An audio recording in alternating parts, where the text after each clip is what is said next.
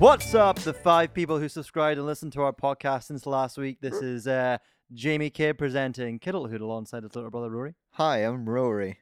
This is week two, episode two of our inaugural podcast, Kittlehood. Whoop, whoop. How have you been this week, Rory? I've been fine. I've had a good week. Yeah?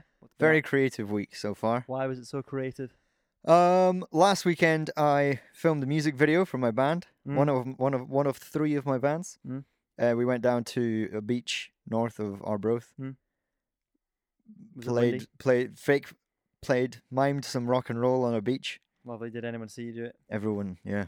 It was a really busy beach. Huh. And then because all the instruments that we used were cheap and or free, we beat the crap out of all the instruments afterwards, and it was really good fun. What do you mean they were cheap and free?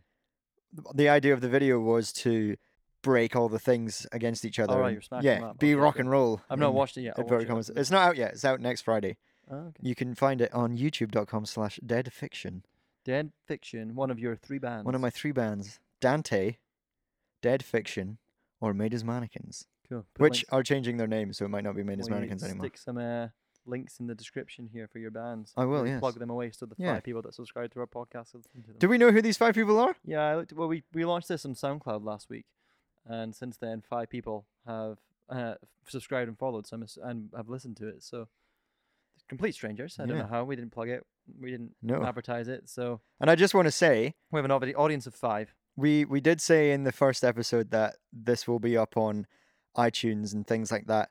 We are putting everything on SoundCloud, but iTunes has a rule, and I think it's because we basically do this for free. We don't pay to put anything up on anything. So putting it up on SoundCloud is free, and we give iTunes a link to put it on their site, but apparently that will take 1 to 2 weeks. They didn't like our thumbnail originally. Our original thumbnail was a very poor Photoshop job I did of the Step Brothers front cover with our faces on it. So that's plagiarism. So they didn't like that at all. Nope. So we've got a new one that'll go up on Apple Podcasts soon, hopefully, but from now on we'll stick to SoundCloud if anyone wants to listen to it. I'll try and start plugging it across our Twitter handle too. And just to FYI, anyone out there, none of those five people are our mother. So do you know that for a fact? Yeah. All right. Okay. Yeah, I think so. Yeah, definitely. I don't think Mum knows what SoundCloud is. Cool. Thanks, five people. We hope it's enjoyable. So this is episode two. Shall we get into the news? Yeah, let's do that. First story. I mean, to recap from last week, I went on a bit of a mind blank rant on The Last Jedi. Yes, you did. I really went to town on that. So the first news story of the day kind of follows up on that a little bit. I'll be more coherent this time. Star Wars news. All right. You want some Star Wars news? Not really. Kind of bored of Star Wars. I'd like to really put an end to the current reign of Star Wars, but it's just some really poor Star Wars news to kick us off. Kathleen Kennedy, who is the president of Lucasfilm, who, to my knowledge, it looked like her head was on the chopping board for a while because of the backlash of Solo, because of the negative response from The Last Jedi. I talked about her last week. Anyway, she has had her deal with Star Wars production company, Lucasfilm, extended for 3 more years. So she's likely to have her job until 2021. Wow. I'll be 31 by then. You'll be 30. And she'll just hang her hat up by then. She's one of the worst things about this company. Why? She's the dictator. She's the one that basically makes the final decisions on who's cast as who directs what movie, who gets fired from that movie as a director and replaced with Ron Howard. R.I.P. James Gunn. James Gunn, no, that's Marvel. Yeah, owned by Disney though, right? Yeah, but that's... I thought Disney fired him. Kevin Feige, yeah. Oh, right, no, sorry. Kevin Feige, yeah. So the way it works, you've got the 4 pillars, I think, in Disney Studios. You've got Lucasfilm, Marvel, the animated series, the animated stuff, and the live action stuff. I think that's how that works. Kathleen Kennedy looks over Lucasfilm. Kevin Feige looks over Marvel. I don't know who the guys are that look over the other Disney stuff. But then Bob Iger, who is the CEO of Disney, looks over those guys. So it looked like Bob Iger made the final decision on James Gunn going. But Bob Iger is also the guy that wants to keep Kathleen Kennedy around for 4 more years. 3 more years. Wow, that's so bad. I mean, we'll see. I actually watched Solo for the first time last weekend after doing the music video. It's a movie. They give him an origin for his name, which I didn't have. I didn't have a question for that. No one needs to see 19-year-old Han. I mean, I refused to watch it. There were good parts in it. Okay, the him and Chewie parts were really good. Han Solo's arc, his original arc in A New Hope. That's all we need to know about Han Solo. Apparently, he's given the same arc in this film. Therefore, what's the point in having his arc in the next film? I don't think it's a similar arc. He's just naive. And then he gets a little bit street smart. I will not watch it. Yeah, you wouldn't. You're not missing out. I'm not going to watch it. The only thing that I think was quite cool, but even the way that they did it wasn't great, but the fact that it's in it is quite cool, is the Darth Maul is in this movie. Yeah, I know. He shows up in a hologram message. Yeah, they were plugging some other movie or TV show or comic book that's going to follow on the Darth movie. Maul is still alive, I think, in the Clone Wars animation. Right, well, they shouldn't have Darth Maul in the first place. Like, he should have been a recurring character in the prequels. Yeah, he should have stayed. He was the best thing about episode 1. That and Ewan McGregor was freaking great, but anyway, enough Star Wars news. Kathleen Kennedy, we had her for 3 more years. She's no Kevin Feige. I was really hoping we'd see the last of her, but she's going to stick around. News story 2. Did you see the Dark Phoenix trailer this year? I did. What did you think of that? So this is the 4th movie in the X-Men franchise that's been rebooted, the McAvoy Fassbender franchise, with Sansa Stark as Jean Grey. Yes. What did you think of the trailer? What's her face? Sophie Turner. Sophie Turner. I thought it looked good. I've not been a massive fan of the X-Men movies in the past, but the first class stuff has been, in my opinion, better than the original stuff with Wolverine and whatever. Do you know the original origin story for the Dark Phoenix? The Phoenix and the Dark Phoenix? No. So she's like an alien or something. Yeah, right? There's a YouTuber I watched called Comic Book Girl 19, and she's a giant X-Men fan. And kind of funny, had her on a couple of times as well. She's got an episode or a series, I think, I can't remember. She goes into like the origins of the X-Men, and she does one series on the Dark Phoenix trilogy, and it's super cosmic. I'm talking like Marvel cosmic. It's all about space. It's all about interacting with this cosmic being who is the Phoenix Force that gives Jean her powers.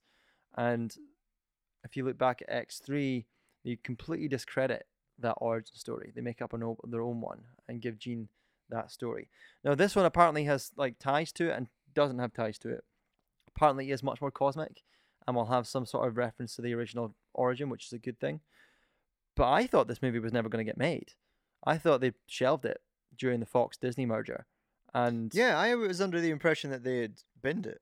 Well, Disney own it now, or at least are in the process of about to own it. So I thought it was going to get shelved so they could introduce the X-Men to the MCU somehow. Mm. I'm surprised we got the trailer, to be honest. And I quite liked it.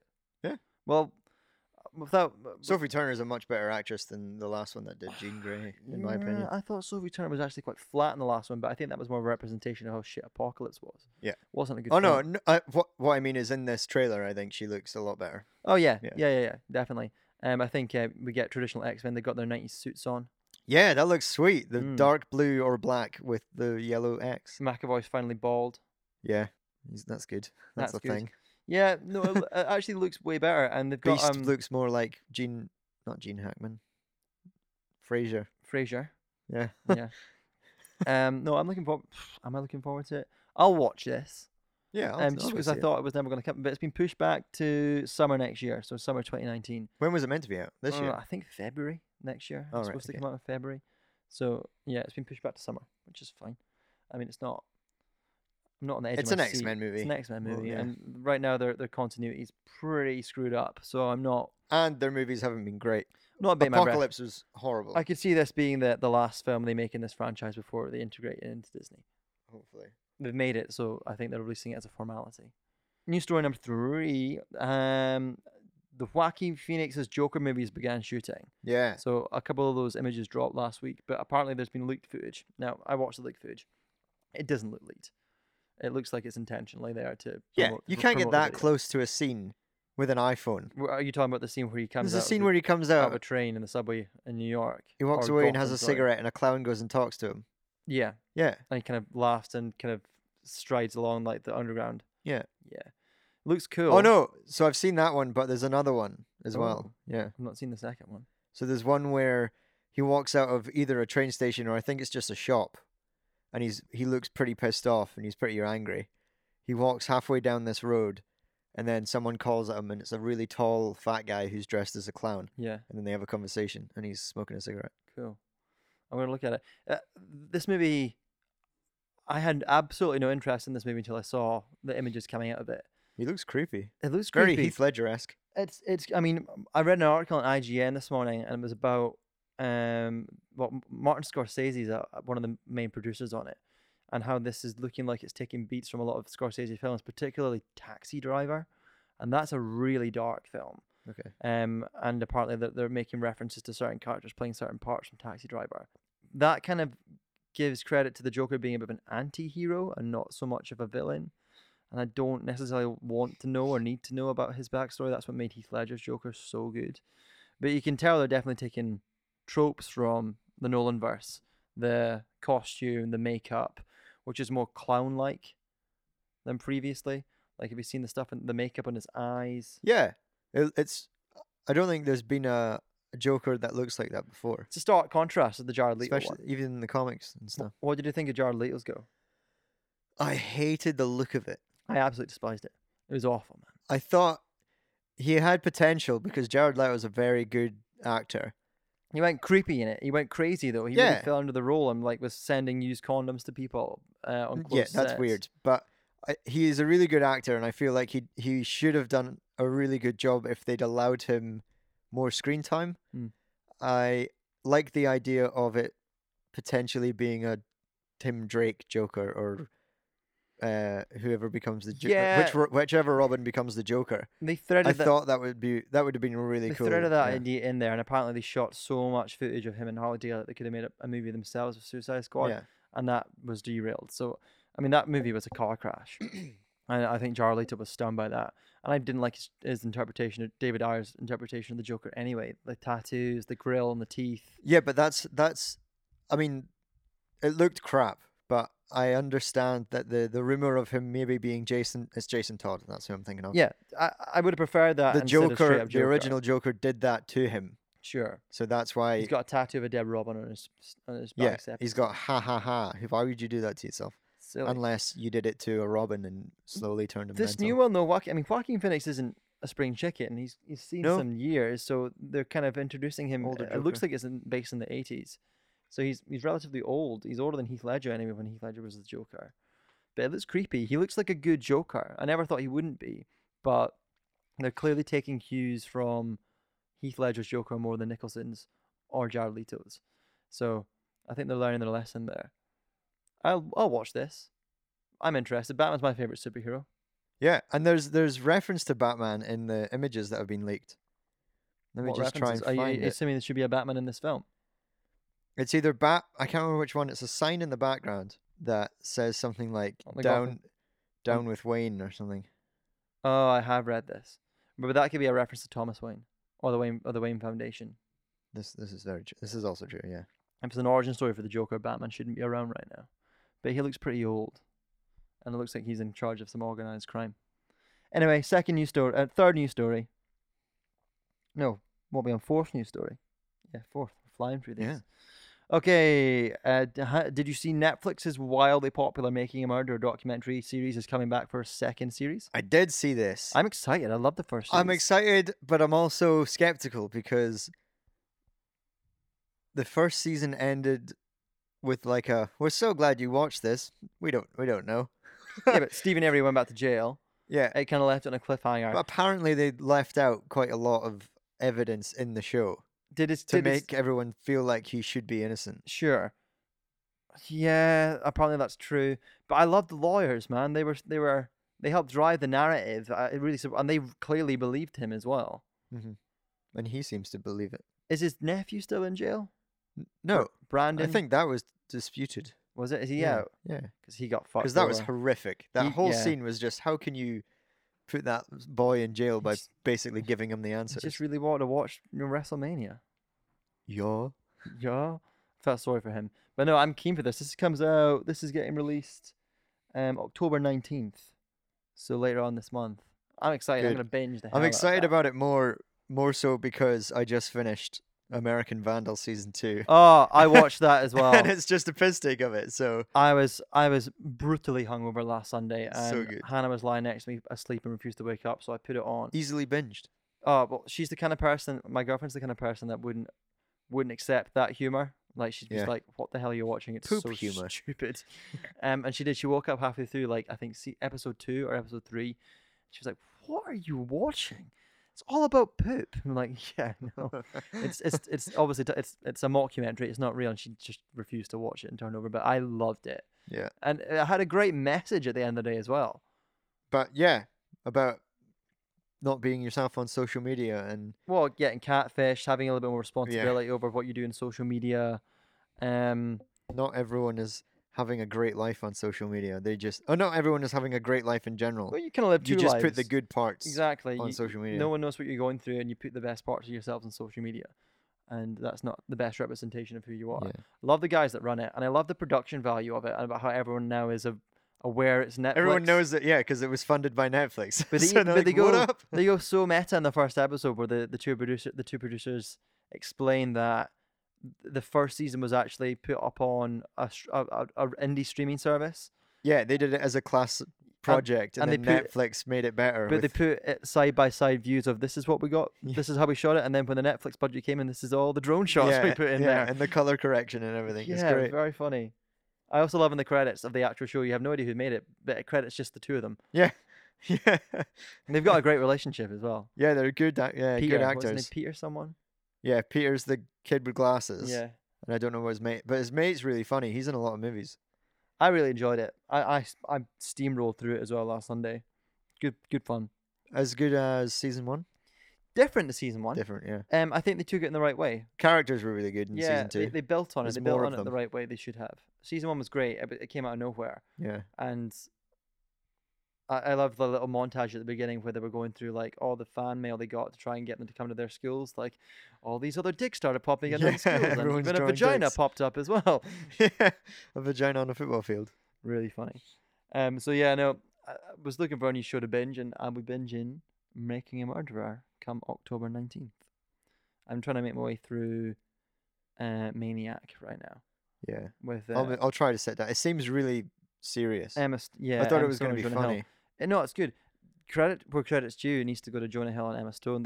Part of the concept is they all play different characters depending on what dream and what drug they've been taking. So they kind of have to change their perception of their character almost per episode. And it must be confusing, and they're doing a really good job. Also, Jonah Hill is thin as shit. Yeah, he lost a lot of weight for this. Where did that come from? Or just in general. I don't know if it was specifically for this. I watched Superbad a wee while back, and it's one of my favorite all-time films. Yeah. And he's a wee podger. Night and day. Yeah. Night and day. Jawline. Yeah, I mean, he must be just on a juice diet. Hollywood. Who knows?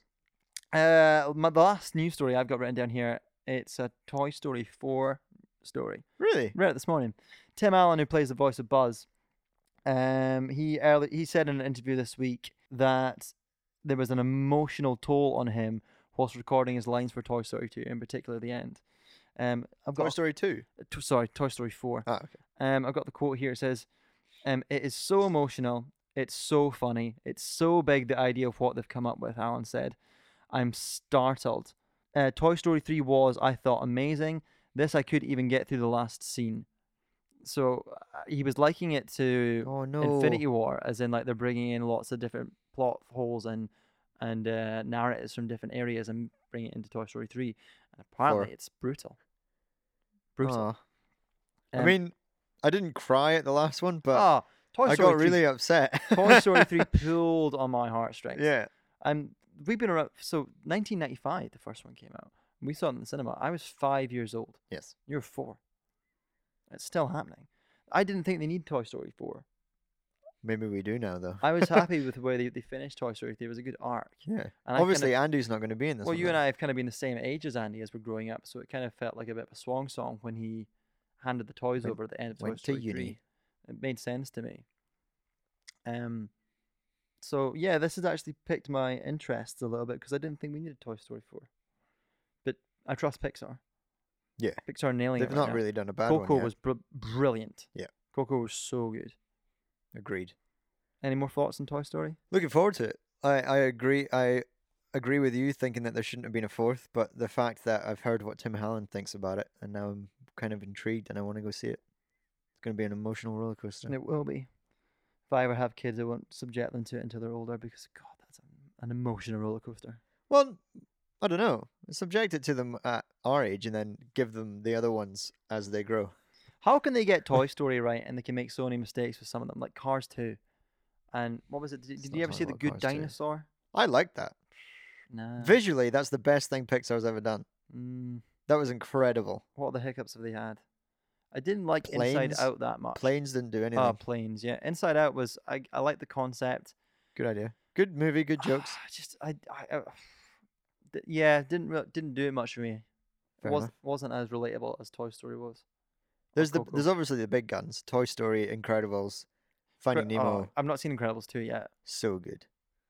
Really, really good. Finding Nemo's a classic as well.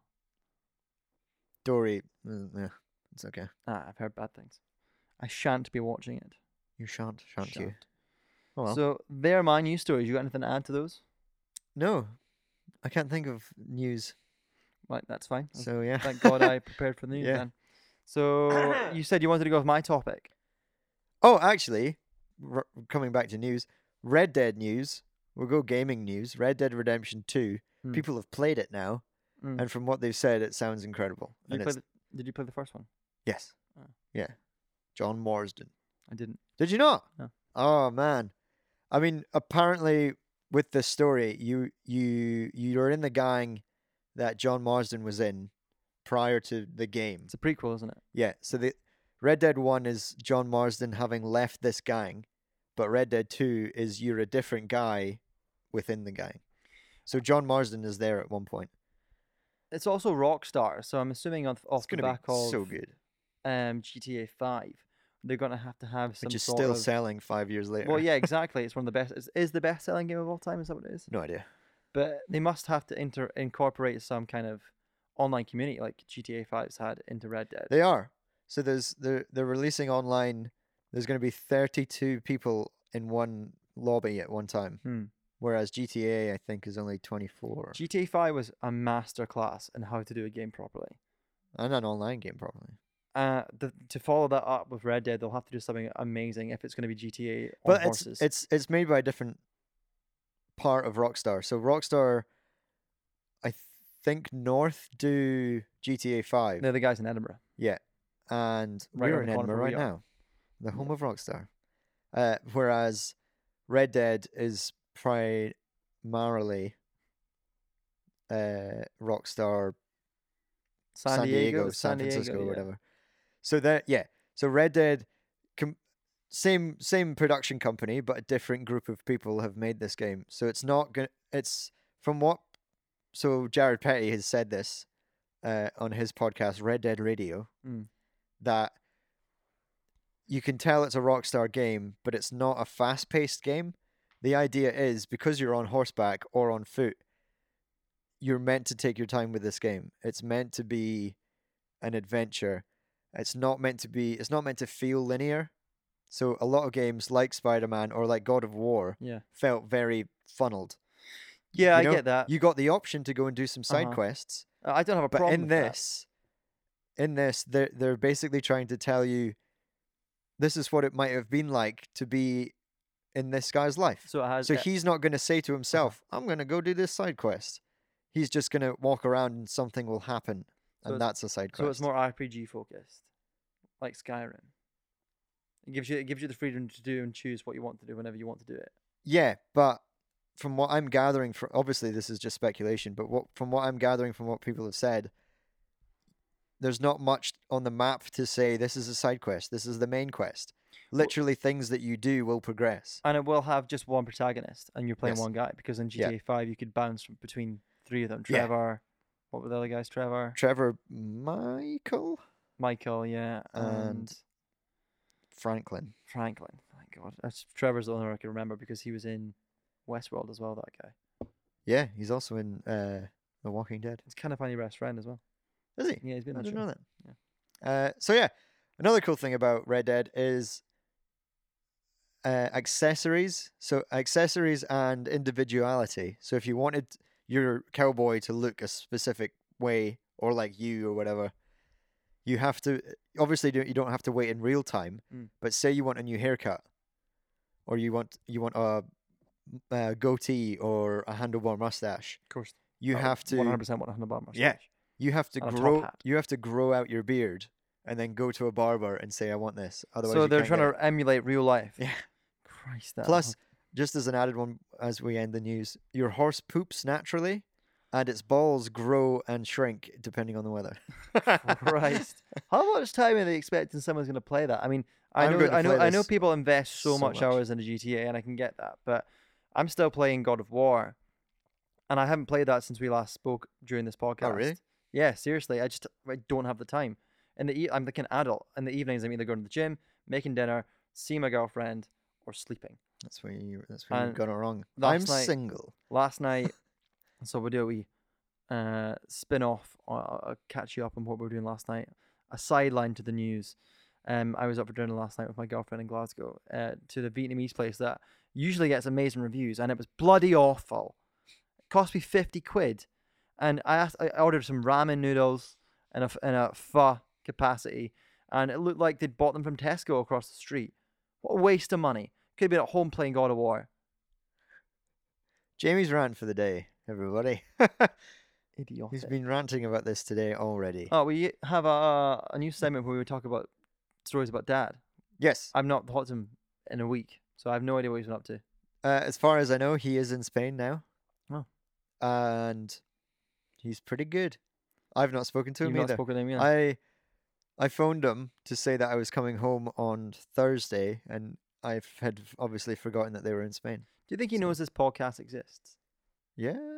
I don't think so. No. I think Mum does. I think he's got selective memory. Mum knows. And selective hearing. Steph knows. So if you're talking about cars, he'll pick up. The Ryder Cup's this weekend, so he'll be watching the Ryder Cup. Probably. I've not been keeping track with that at all. Europe are humping the US, I think, but they're also... McElroy won or something? I don't think they're humping the US. I think the US are just losing it for themselves. Oh, are they? Playing very well. Yeah, on the back of Tiger doing really well last weekend.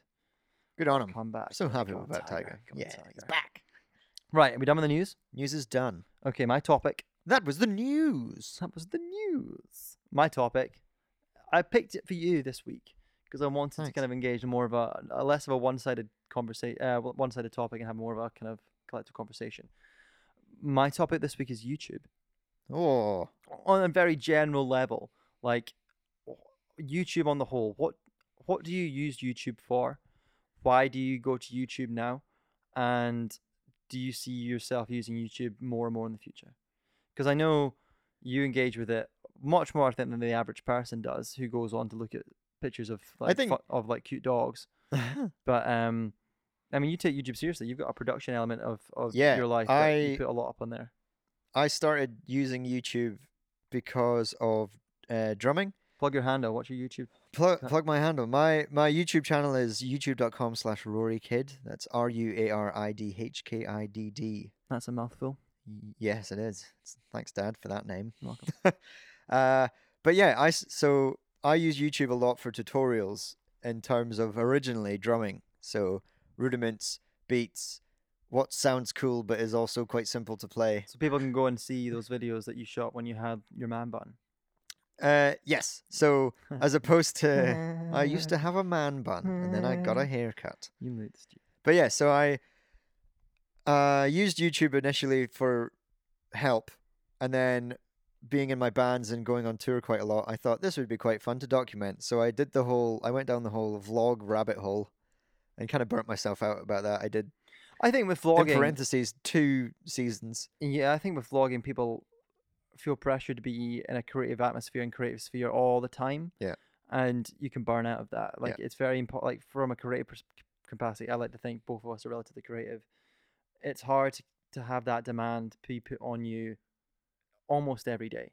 Yeah. I think that's what vloggers feel. And I feel vlogging is great, and I understand the idea of it, but unless you have a following initially, I don't think you should start vlogging your life unless you really enjoy doing it.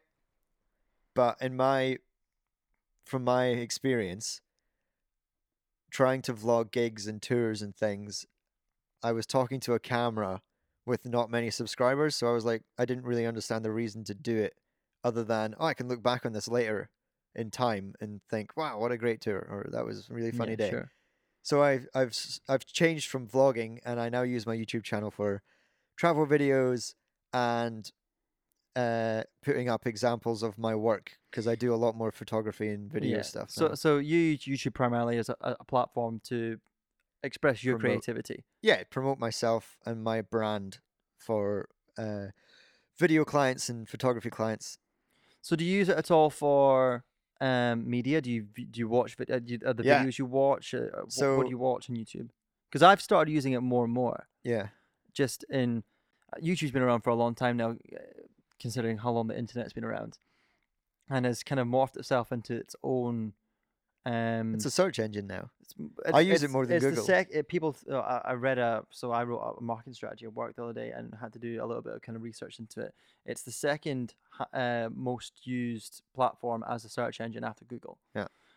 It is also kind of like its own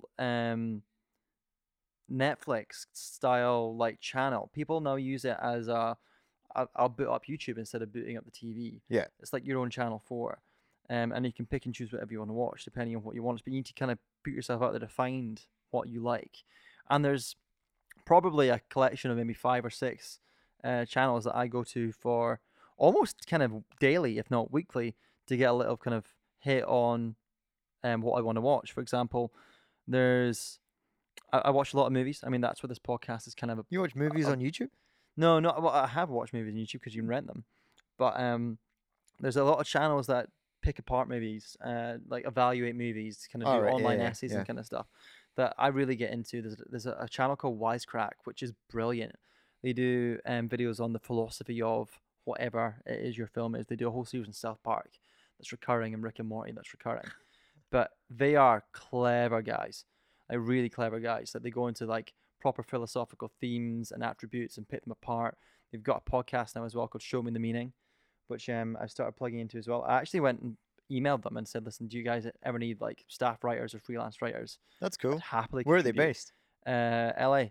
I actually got an email back from one of their PR people, and like, yeah, we're always looking for folks. So I had to like fill out a pack and send. That was literally 2 days ago. That's very cool. So that's cool. Good luck with that. But like outside of that, there are like the odd ones I go for as well. I found Kind of Funny through YouTube. I mean, I used to watch Greg Mellon, his co, on IGN when they were still on IGN back in the day, and kind of followed their rise through YouTube and Patreon, and that's always been like really inspirational to where I think we are now. What a lot of this, the bones of this podcast has come from.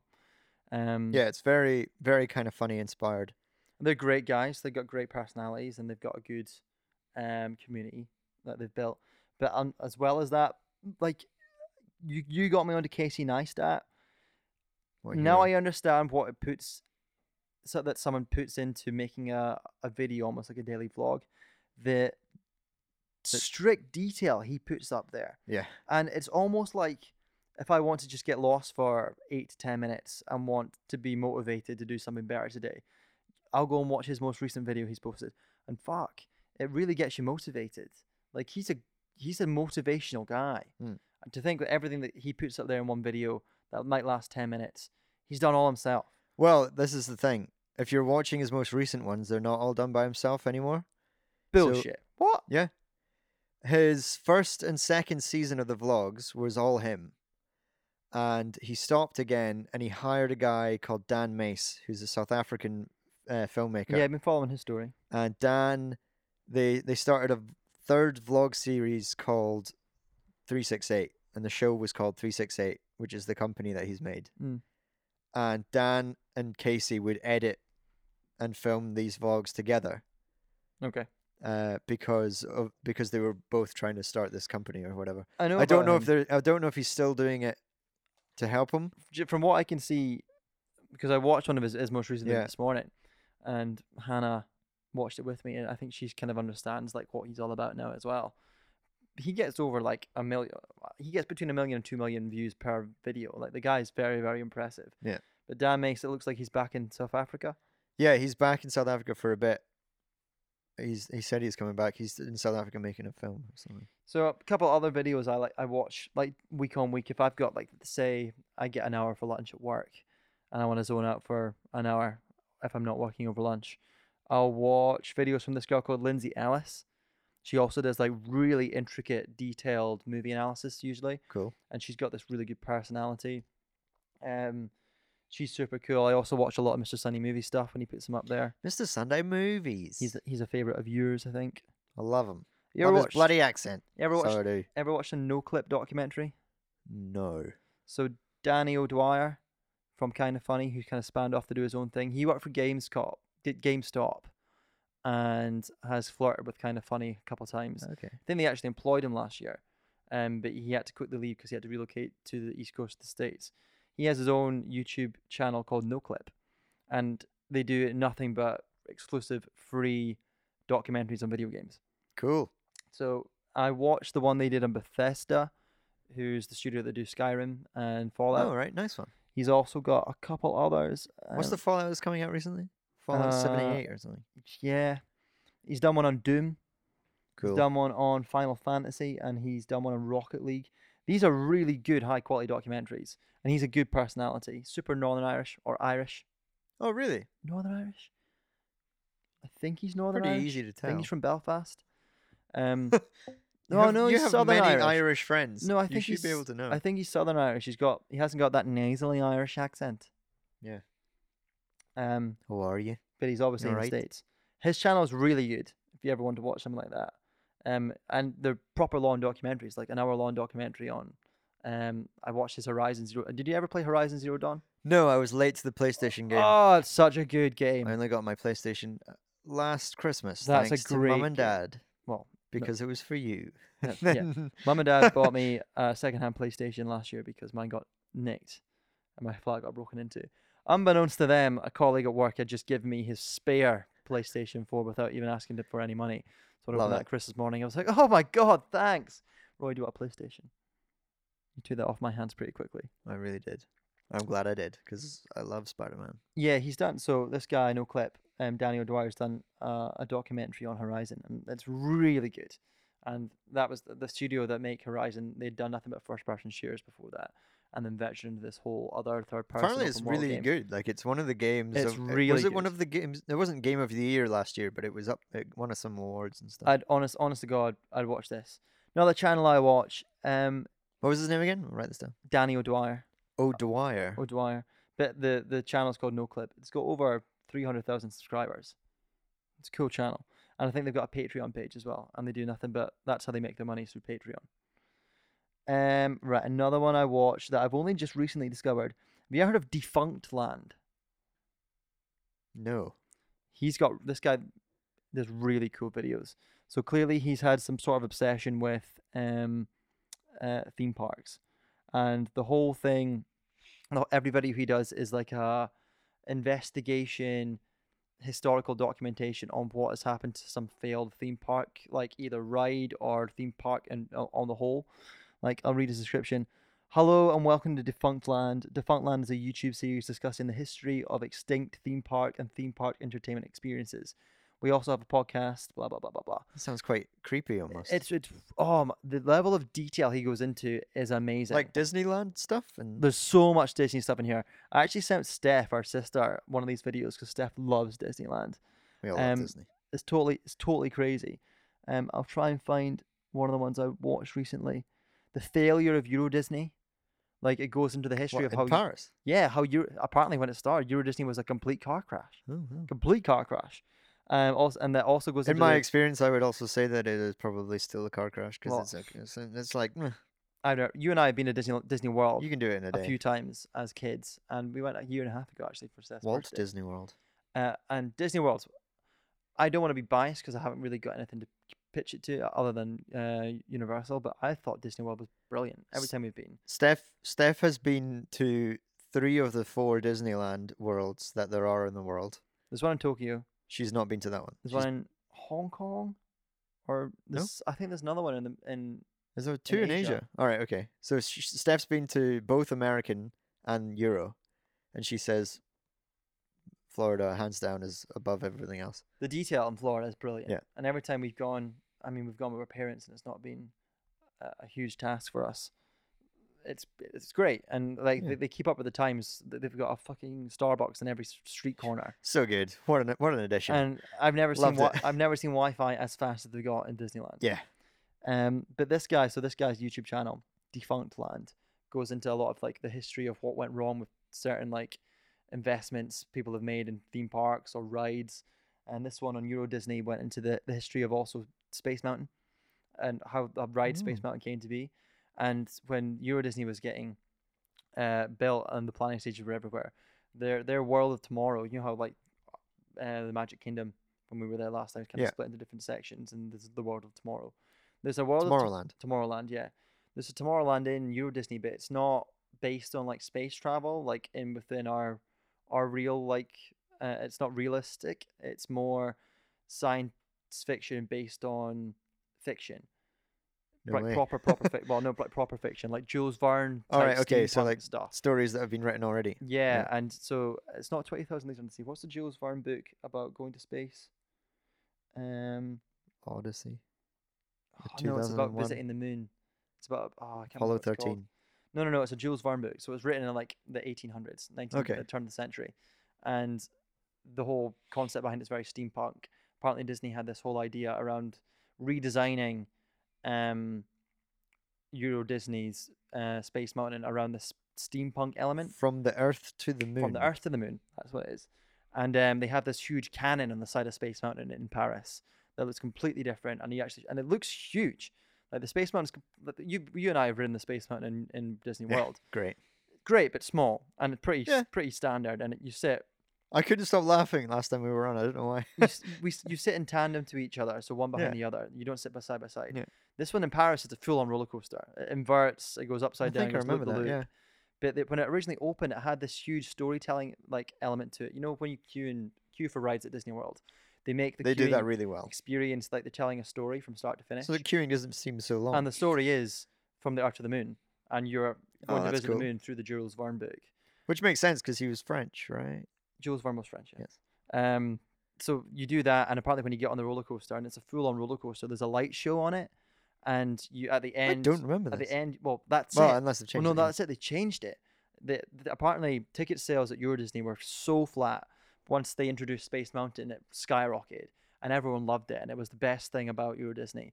But it wasn't quite like as on brand with Disney as Disney execs wanted it to be. It was super French, super Euro Disney, and they rebranded it, I think, in the late 90s to Space Mountain Mission 2, and they took down all the videos that play while you're on the ride, and they changed the story completely. It wasn't about visiting the moon anymore. And it kind of lost a lot of its soul. And I think they're now turning it into a Guardians of the Galaxy ride. Ah. Is it Guardians of the Galaxy? I mean, they changed... Or I think it's a Marvel ride. They changed... Crap. They've changed the Tower of Terror in Hollywood to Guardians of the Galaxy. Mm. I don't think they've done that with Florida yet. Either way, like... Watching it, what was it? That video was 20 minutes long. These little these mini documentaries he does, Defunct Land, this page is called, really cool. And Steph would love some of the stuff he goes into at Disney. He's got loads of videos. I'm looking at like Disney, the war for Disney's America, the history of the Nickelodeon Hotel. Never some cool, yeah. There's some cool videos here. The history of Disney's worst attraction, which is I don't know, not watching. Okay. The history of 20,000 Leagues Under the Sea ride. I know that. Do you? Yeah. Apparently, there's still... I think it's like... It's in Orlando. It's one of Ariel's rides. It's what it is now. Like, Under the Sea ride or whatever. But apparently in this ride, or in the water, but you don't actually go underneath the water to actually see what's inside the lake. Sure. They have kept the 1,000 Leagues Under the Sea submarine in the lake in homage to... Is this in Paris? No, it's Florida. It's Orlando. Yeah. Because the one in Paris also has this weird... In their Tomorrowland, they've got a lake that has the Nautilus in it, which is the submarine from 20,000 Leagues Under the Sea. Yeah, so really cool channel if you want to disappear for 20 minutes. I'm like the rabbit hole of YouTube. I like Steph to watch it as well. I think she'd really appreciate a lot of these. I want to shout a couple more channels that I kind of invest in. So kind of what got me into YouTube in the first place was, like, I remember being at home during maybe first year university and everyone talking about, have you seen Epic Mealtime? Oh, yeah. Good times. Epic Mealtime was this... I don't watch them anymore. Lightning in the bottle type concept. Mm. Where they used to just make massive lasagnas out of cheeseburgers. And bacon. Brilliant idea. I've watched less and less of it recently. And I think some of the guys that made their way on it are now doing independent stuff. But Harley still... I think he Twitch streams and YouTube games and stuff. Oh, really? Has his own like vlog now as well. He's also jacked. Really? Like, yeah, he used to eat like a pig. He was a big fat man. Yeah, he's now jacked.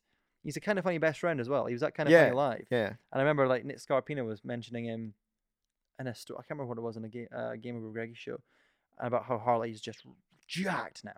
Wow. Massive. I need to check that out. And he's super Canadian. He just apologizes for being so jacked all the time. It's like, Harley, you're so jacked. Oh, I'm sorry, bro. Sorry, bro. So polite. Do you remember watching? Do you still watch those? Epic Mealtime? Yeah. No. I think I go in, into a random episode every so often because I'll be sitting in bed really bored, not tired or whatever, and be like, oh, I wonder what Epic Mealtime are doing right now. Their videos are really short now. They're not quite as long and epic and stupid, in a better word. But yeah, I mean, nah, it's not really a thing I'm into anymore. Just going through my subscriptions just now to see what kind of pops when I do watch YouTube of what I look for. Another big one. So again, I mentioned most of what I watch on YouTube is a lot of like film analysis, film like recommendations. Yeah. There's a really good, if you want to watch really good like essays, like film essays on certain movies. Oh, they're really picks apart. There's like to the extreme detail. There's a channel called Lessons from the Screenplay. I think with channels like that, for me personally, would be, I'd only want to watch it if it was a movie that I was interested in. Right. So I don't think I would go back and watch every video that they would make. Well, this guy, Lessons from the Screenplay, does some really, really good videos. I've watched one on A Quiet Place, No Country for Old Men. He's done one called Mission Impossible called Executing the Perfect Heist, about what it makes to write like the perfect heist. His detail is brilliant. Have you seen Whiplash? Yes. He does one on Whiplash. And as a drummer, I just want to say a very inaccurate representation of how you should practice drums. Did you not like Whiplash? No, I hated it. Really? Yeah. I thought it was a brilliant film. Good film. Took me completely out of the film when, A, you weren't hearing what he was playing. Did you? I thought... They had overdubbed the wrong... Really? Yeah. I didn't think so. I thought he'd be playing something and he'd go around and you'd be like, he didn't just hit that. You hit something else. Oh, well, you would know. And also, you are a drummer. And also, having gone through uni and being taught to learn your rudiments and start slow and build your way up to the tempo that you're meant to practice this piece of music at. Yeah. Whereas in this movie, he's just told, play it at full speed until your hands bleed and then shove your hands into an ice bucket. Yeah. Maybe it's different in America, but over here it was take your time, practice makes perfect, instruments requires so much patience. I think in the movie it's different. J.K. Simmons' character is supposed to be he's intense, but he's supposed to trying to instill on the main Miles Teller's character, if you're committed to something, this is all you do, and you need to sacrifice everything to become the best. And that's what I mean. The pain and the gain he makes throughout the film is supposed to represent also the sacrifices he's making in his personal life to his body. Like he goes through an entire car crash, and then runs to a show. It's supposed to represent his dedication to his craft. Good film. Yeah. Hiring to watch. And the soundtrack's brilliant. Yeah. Really got into jazz for a while. Trying to think of what else I watch on YouTube. I follow the Kind of Funny guys, obviously. They've got a lot of shows up there and a kind of like side shows. Hop, Blip and a Jump. Yeah, that's Jared Perry's thing. Have you watched this stuff? No. He does, well, he's got more Red Dead Radio up there, but he did one on the Mario game when it came out. Odyssey, that was really nice. Like he does more kind of like he's very enthusiastic, man. Yeah, he's nostalgic. He's very kind of well spoken, so excitable, softly spoken. He knows his stuff. He's got a good radio voice. He just sounds like a lovely guy. Yeah, you'd like to have dinner with one night and just ask him, you know, what do you really think? Very small nipples, apparently. Yeah, apparently. That kind of rounds off a lot of the stuff I watch. on YouTube? Are there any channels you kind of... So you use YouTube more as an entertainment type device? Yeah, I use it as an escapism. Like, I'm not a filmmaker in any way. Stuff I would... I mean, I've made the odd film for work, but I wouldn't say I go out of my way to do stuff on my own. I understand the appeal to it, especially when you look at people like Casey Neistat putting out videos as high quality as he has. But and I understand the appeal, like why you'd make that your lifestyle. If you can make money off YouTube and be your own boss, why the hell not do that? That's a great lifestyle. You just need to be very self-driven and dedicated and know what your product is. It needs to be different. Yeah. Like, you can't just go out there and make a Casey Neistat video like he does. That's his video. Like, he owns that concept now. Go off and do your own thing. It's having your own voice. And that very much, we're saying that, I'm saying that from this point of view that we're doing a podcast and there must be loads of variations of the kind of podcast we're doing right now. But yeah, you need to kind of have your own independent voice when you're going out there and doing it. And I think with the podcast, you can't try to be someone else. No, and I think we'll find our own way with our podcast as we do it, and it's a work in progress, just as I think anyone else is putting their YouTube content out. Yeah. Is there My approach to YouTube is slightly different. I do have entertainment channels that I go to every so often, like Mr. Sunday Movies. The Weekly Planet has their own one as well. Super Carlin Brothers. What's that? I think you'll really enjoy. It's two brothers. I can't remember where they're from in America, but they started their channel because I think one of the brothers went away to uni, and they've always been really into Disney or Pixar or whatever. Yeah. And they would come up with a theory or a news topic of a Pixar movie or Disney movie. And he'd make a YouTube channel and talk to his brother with no back and forth, just him with all these visuals and stuff. It was very, very well made. Mm. And the week after, his brother would do a reaction and he'd go, well, I've just found this and this is how I feel about your video. And, you know, it would all be about... So, for example, it would be, "Hi, Jamie. Today we're going to talk about why Ron is actually the main character in Harry Potter." All right, okay. You know, I made that up, but you know. Yeah, so I get where it's coming from. Yeah, and they'd go through all the theories in the books and the movies, and find a reason why. Mm-hmm. J.K. Rowling has actually tweeted them and poo-pooed some of their conspiracies. Like that. Well done. And they've become quite big now. Their channel now has 1,789,000 subscribers. I started following them when we were living in Glasgow. Mm-hmm. And they're so well known for their... So, for example, their last video was, "How strong is Thanos without the Infinity Gauntlet?" And I reckon it's still pretty strong. And then they go into that, you know, sort of theory. Like that. A lot of theories. I think you'll really enjoy it. That's the kind of stuff I'm really into. Like, I'll use Wisecrack as an example. Those guys I've really gotten into recently because they pick apart movies and TV shows in micro detail. Like, they go into proper, like, what is the philosophy of, they did Civil War. They broke down Civil War, like the philosophy behind the decisions they made between Captain America and Iron Man, and about how that is a very good conflict to create. That's a real life conflict, something that would exist in real day.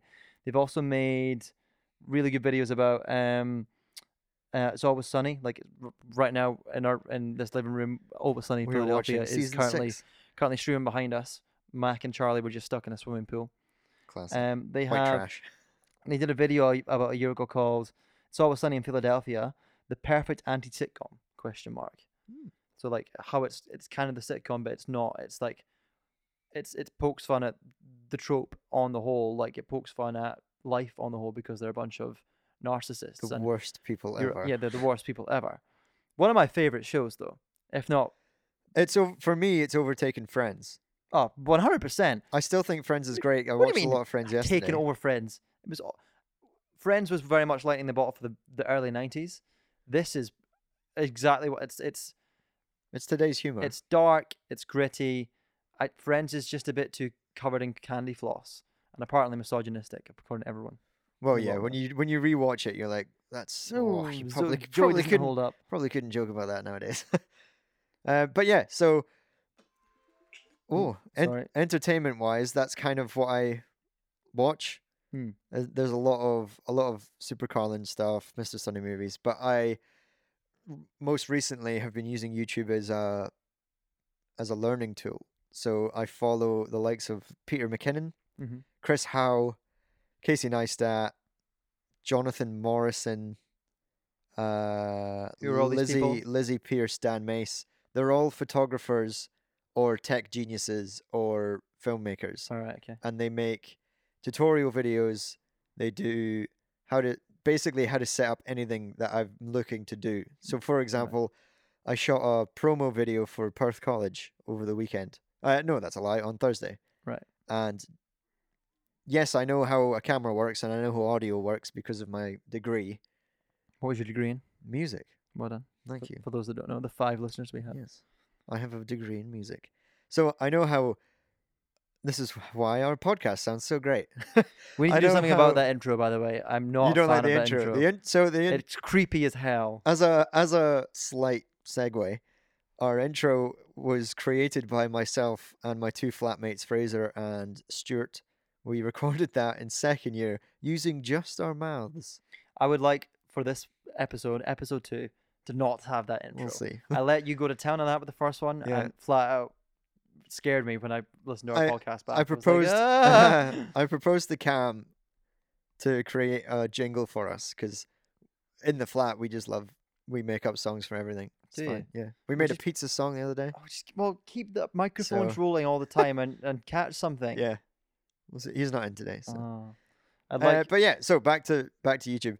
I was doing this interview / promo video for Perth College, which. The promo stuff, mostly B-roll, which I've learned a lot from Peter McKinnon and Chris Howe and those guys. They're all Canadian-based filmmakers. Lovely, lovely men. Sure. And what I didn't quite know how to do, although I've watched a lot, is interview people. Mm. I've obviously watched a lot of documentaries, so I know how interviewers look. But to create that look, you need to sort of do some research. So that's what I use YouTube for, is when I... accept a job, and then learn how to do it. Well, so yeah, I used YouTube and found out proper ways to light someone, to light in front and behind them. Yeah. How to set up the microphone so that they're not too far away, not too close to the microphone. Yeah, it's good. It's good. I learn a lot more, and I learn a lot faster with visual aids rather than reading. I completely agree. I mean, I use YouTube for similar things. For example, part of my job right now is I use the Adobe Suite every day to create documents at work. But that has elements of InDesign, Photoshop, and Illustrator as well. And when there's something I don't know what to do, because I'm not professionally trained in those skills, it's YouTube that I turn to for a skill. If I need to do something in Photoshop today, I'll quickly watch a 10-minute video, and it's done. Like, that's how I created a lot of our thumbnails. And it's still how I do stuff for work. And I'm lucky that work gave me the liberty to do that. But my work never had the Adobe Suite until I suggested, and a colleague of mine suggested, maybe this is what we should be investing in if we want to create our own materials. And we basically now have an in-house marketing department, which they save thousands of pounds on a year. But they give us the liberty to use YouTube as a learning tool if I don't know how to do something in the Adobe Suite, which is brilliant. I actually was on it on the train all the way over here when I was needing to know how to create text in a circle. You know, something as simple as that. But that was a YouTube video, and I just got to YouTube, like, how to do that. And there's so much on there. I know people that learn music through YouTube, like learn how to play the piano on guides like that, and they don't have to pay for lessons. I think it's a great tool. It's a great website. There's so much on YouTube if you just look for it. If you want to know something, just look for it. And I use it now more and more every day. What I don't really invest in is their YouTube Red. Yeah, system, the subscriber thing. That's more of like, I guess, Steph's generation, how they've been following certain YouTubers who have vlogged and have little channel things. So what's it? You and subscribe so they get money off it, like their Patreon. So is that the idea? I'm not quite sure. They have like a, it's like a show that's been funded by YouTube rather than yourself. So it's a lot higher quality. Does it not cost more than a Netflix account? I couldn't tell you. But so the guys that I used I used to watch, they've got a podcast as well called Good Mythical Morning. And I used to love them. They were great, but they've kind of changed their structure. And instead of one video, they bring out 5 mini videos a day, which I'm not a fan of. And they've got a podcast called Ear Biscuits, which I really like the name of. Ear Biscuits. Yeah. Interesting. Biscuits for your ears. But, yeah, so they've created a, almost like a TV show, but through YouTube Red that's been funded, I'm assuming, by YouTube, called The Buddy System. And it's basically a comedy of these two. They get into situations, and it's almost kind of Mighty Boosh, Flight of the Conchords-esque, where there's always a song involved in each episode. I mean, I get that the purpose behind a streaming service that you pay for, because you can kind of pick and choose what content you want. What I'm worried about is the market is now going to become oversaturated with people paying for subscriptions. Like right now, I max out at an Amazon account and a Netflix account, and that's probably as much as I like to pay for streaming services. I have those two as well. But Disney are now looking for a payment for a streaming service they're releasing next year. What comes after that? Like, does Sky? But does that mean that every Disney thing is off? Everything. So anything Disney you can find on Netflix right now, they've got a bunch of Marvel movies on there and whatever. That's all getting pulled and then put on a Disney streaming service. Oof. So that's why Netflix has invested so much in their original content. And some of it is really good. Some of it's dog shit. But sometimes Netflix really hit the nail on the head with their original content. HBO is another one, but we get that on Sky. We get Sky for free because we use our parents' Sky Go account. Thanks, Mum. But how much are they expecting us to pay month on month for whatever service? If you want all of these services, are you going to be paying 50 to 60 quid a month on that, on top of whatever we pay on rent, our phones, our cars, tax? It's a shame, but it is the future now. You know? I get it, but I mean, it's difficult. I 100% support systems like this because... do I want to pay for a TV license to watch nothing but BBC when I can pay £5.99 a month to watch what you want to watch, or whatever it is, to watch Netflix? And as sometimes I used to be a phase on Netflix where you'd scroll through it and you think, I've watched everything, there's nothing on here, blah blah blah. That's becoming less and less likely. Like, I'm now going on to Netflix almost once every night or so with Hannah, and we're finding something new to watch. That's quite good. Yeah, I still struggle with it. I rotate through Sunny or Friends. I think, I put stuff like that on the background too, especially It's Always Sunny in Philadelphia, and there was that weird blip where they took it off Netflix. Yeah, it was awful. It was a bad time. I think having Hannah with me as well most nights, she brings a different perspective, so sometimes there's things I want to watch and sometimes there's things she wants to watch, so you need to meet each other in the middle somewhere. So we actually are forced to having to watch different things, which is good. And I usually switch it off and turn my whatever I want on afterwards because she falls asleep 10 minutes into everything. But, I mean, I'll support this being a future subscription system because I don't want to watch... Saying that, the BBC just released Bodyguard. Did you watch Bodyguard? No, Cam did. Oh, man. Apparently it's super intense. It's good. I'll see if it's still on iPlayer. Rob Stark is the main character. Except he's Scottish. Yeah, and not a Geordie or Scouser. I don't know what that was. But, yeah. No, I'm behind YouTube. I love YouTube. If you can crack YouTube to make a lifestyle out of it and a job out of it, it's great. But I think it's starting to get really oversaturated with the same kind of stuff. Yeah, I personally think, excuse me, I don't know if it's because I don't watch them anymore, but I think vlogs, an exception to Casey Neistat, are kind of dead. Because... Yeah, the whole vlog thing had their... Yeah, they were a flash in the pan fad, and I remember watching probably a Casey Neistat video where he was picking apart the tropes that goes into making a vlog, and the actual work that goes into it and what you need to do and how much of an idiot you look to go in, to walk into a door, put your camera there, walk back out of a door, and then walk in. And then take it back, But he said that's necessary to keep the illusion alive, because original vloggers... didn't have that level of detail. Like, it used to be them using a little kind of digital camera or even their phone sometimes, with just talking about their day. Just talking about their day, having kind of unprofessional angles, not really having a story arc. His thing is to have a beginning, middle, and end. It's like a mini movie, which makes complete sense. And he's kind of cracked the system. But since he's cracked the system, people now look for more and more creative ways to make movies.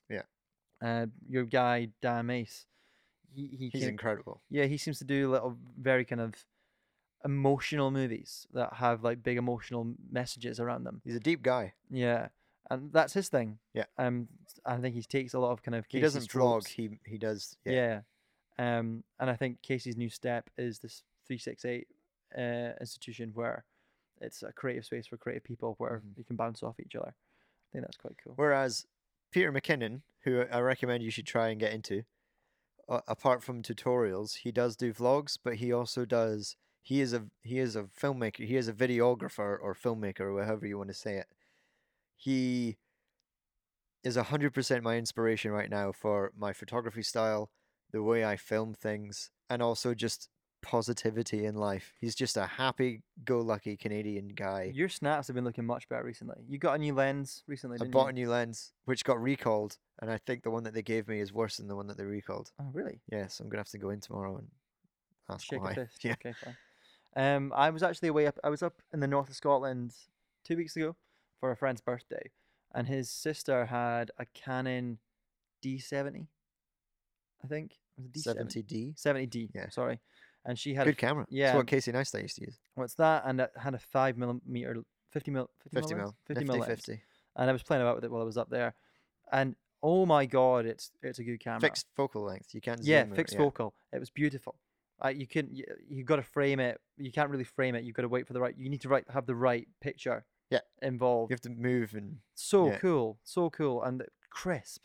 I can absolutely see why you'd invest in a camera like that. I'd love to invest in a camera. And it's why lenses are as expensive as a cheap camera. Well, Dad's always been into it. Dad's always been into his photography. Yeah, and Granddad. Yeah, and Granddad. And it's something... I wish, because I got into photography when I was maybe 16.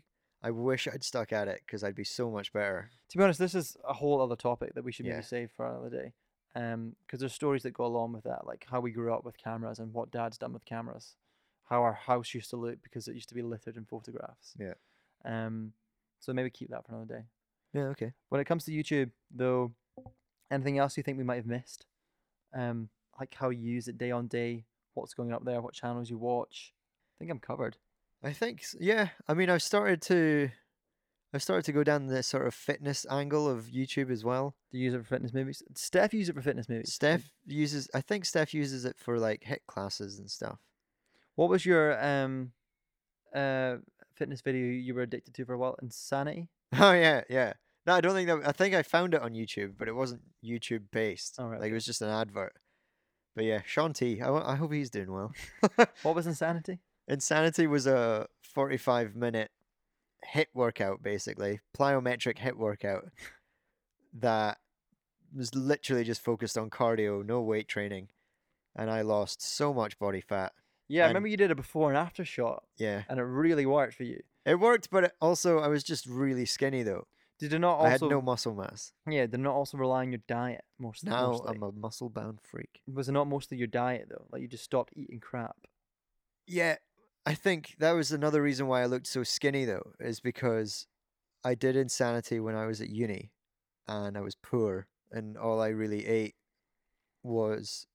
a protein shake and some beans on toast. See, I'd love to have that lifestyle. I mean, I just hand a giant pizza and a huge bag of Malteser button things. Yeah, and it was so good.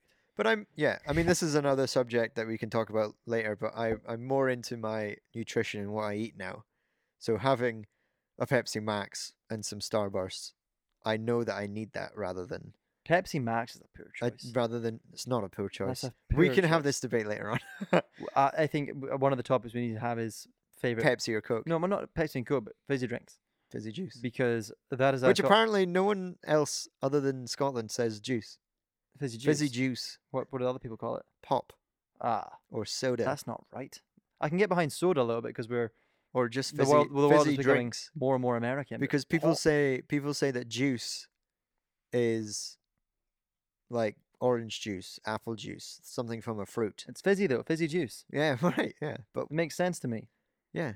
No, I mean that we should keep that for another topic as well because I love telling people just to give a snippet of whenever we do that topic. I love telling people, oh yeah, our parents let us have lemonade for breakfast, and up until we realized when we had friends and we bring them around for sleepovers, that shouldn't be done.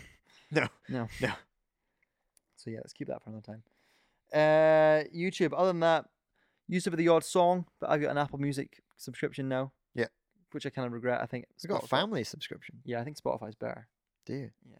See, Cam uses Spotify and I use Apple Music. Yeah, I think Spotify's better.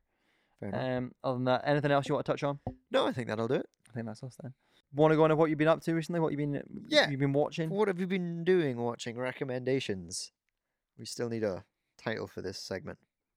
Anyway, yeah. So I personally, I started watching. I found out that season 2 is coming to Netflix. So I've started rewatching Big Mouth on Netflix. Which, if you haven't watched it, do it. What's it about? It's incredible. It's animation, so it might put you off. No, I like animated stuff. It's an animation written by Nick Kroll, who is the Jewish comedian that hangs around with Seth Rogen and all those guys. He's got glasses. He's got a big mouth, big lips. I know what you mean. He's a really annoying character mostly in most things. So he's written this and he stars as the main character. Mm-hmm. It is about two 13-year-old boys who go through puberty at different rates. And one of them, so Nick Kroll, who plays the main... Nick Kroll, who plays the main character, hasn't hit puberty yet, but his best mate has. Yeah. And his best mate has found out that once you hit puberty, you start seeing the hormone monster, who every time you get horny, he comes in and he's that voice in your head that goes, "Let's check off. Let's do it right now. Let's do it right now." He's like, "We're in school. I can't do this." So the first scene will grip you immediately. I've got Cam into it. The first scene is, I'll pitch this to you. The first scene of this program is sex ed class in high school. Oh. And the teacher is talking about how the egg travels down the fallopian tube. God damn it. And then this kid's desk starts shaking. And he's like, no, not anymore. And not again. And this monster pops out. And he goes, "Did someone say fallopian?" Such a savory word. Oh, God. And he's like, "We're in school. You can't be here." And he's like, "Well, if I'm here, then how come... If I can't be here, then how am I sending blood to your sweet penis right now?" Oh, my God. It is... Right, okay. It is... It's amazing. Okay. Well, yeah. Maybe. So, season 2 has been announced, and I can't wait. So, I'm rewatching season 1. Okay, well, if I've got free time and Hannah's not in the house, I might watch it. It's so funny. So much funny that You been watching anything else? No, but what I will recommend is that I've refound a musical recommendation of a band called Atmosphere, and I think everyone should get into them. I think they're two white hip-hop males from Philadelphia who rap about stuff, and I recommend you go and look them up because it's real good. I've been listening to a SoundCloud channel called Blue Wednesday. He does a lot of kind of jazzy hip hop stuff. Oh, okay. Casey Neistat uses it in his videos. Oh, this is very much a YouTube centric kind of episode, and like a dude. Yeah, it's cool, like atmospheric, backgroundy hip hop stuff. And if you need to have your headphones in and you need to get work done, there's really kind of ambient background music. Okay. So I'm gonna listen to a lot of that. When you run out of podcasts to listen to. I have a series of podcasts to listen to. I mean, I listened to a podcast from Wisecrack, that channel I was talking about earlier, called Show Me the Meaning, which is their weekly movie podcast. Got some really good critics on it. There's a guy he's based in Australia, but he's American. He's a philosopher. He's got a great, great way around him, like a very good interpretation of movies, but culture in general. So that's a good podcast to listen to if you've got time. Along with the collection of the Kind of Funny podcasts. And do you listen to Colin Moriarty stuff? The guy from Kind of Funny? No, still don't. Yeah, he's got some good podcasts too. His Knockback series is really good. Very much reminiscent of what we're going for as well. Him and his brother sit and hashed one subject out. This before. Their thing this week was The Lord of the Rings, but specifically the books. And yeah, that's really good. So that comes out every Thursday morning, I think, just in time to go to work. I want to get into audiobooks. I downloaded an audiobook this week. Do Androids Dream of Electric Sheep, which is Blade Runner. Oh, yeah, yeah. So I've got that to listen to, but not started it yet. And what did I watch this week? Obviously, American Vandal. Well, Hannah was sleeping. So good.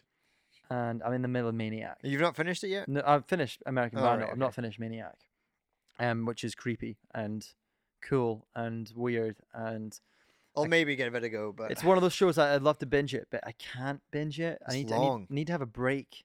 It's very episode one was like an hour and 20 minutes. Yeah, but there's that one episode that's only like 20 minutes long. Oh.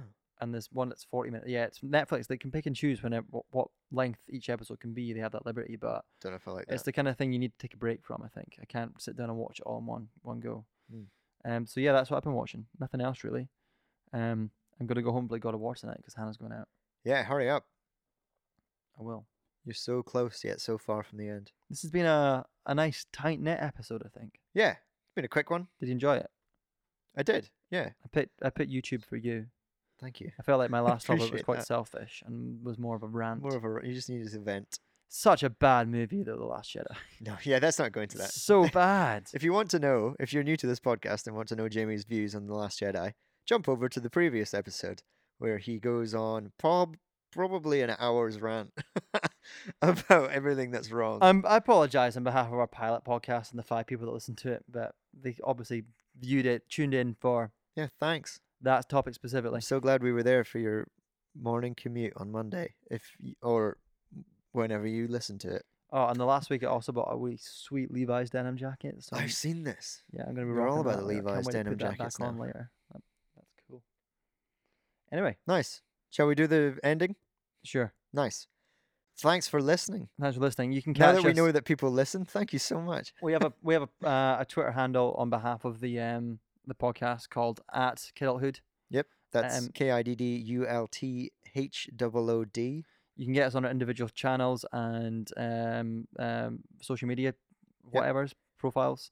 I'm on Instagram at Jamie_the_kid. Yep, I am at Rory Kidd, spelled RUARIGH KIDD. Yeah, I don't really use my Twitter profile, but we'll start using the podcast one more. My Twitter profile is exactly the same as my Instagram, and Jamie's Twitter is at PonchoJock. Yeah. PONCHOJOCK. Correct. Cool. Right. We'll tune back in next week. Hopefully we'll have a third chair. I'm currently working on that. Currently working on a third. That'll be fun. A little guest speaker. It'll be fun for me. I think you might struggle. It'll be fun for you. I might struggle. To keep him in check and keep him from really bullying me. Oh, I hope this happens. Okay. Well, we'll see next week. It'll be good. Until then, goodbye. Bye-bye.